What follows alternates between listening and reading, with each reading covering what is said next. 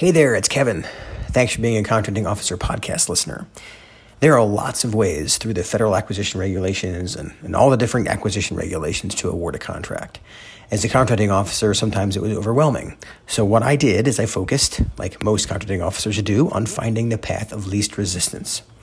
In the upcoming contracting officer's point of view, on the 14th of October, I'll be covering that very topic. What is the path of least resistance for me to get from my customer needing something to me turning it into an actual contract?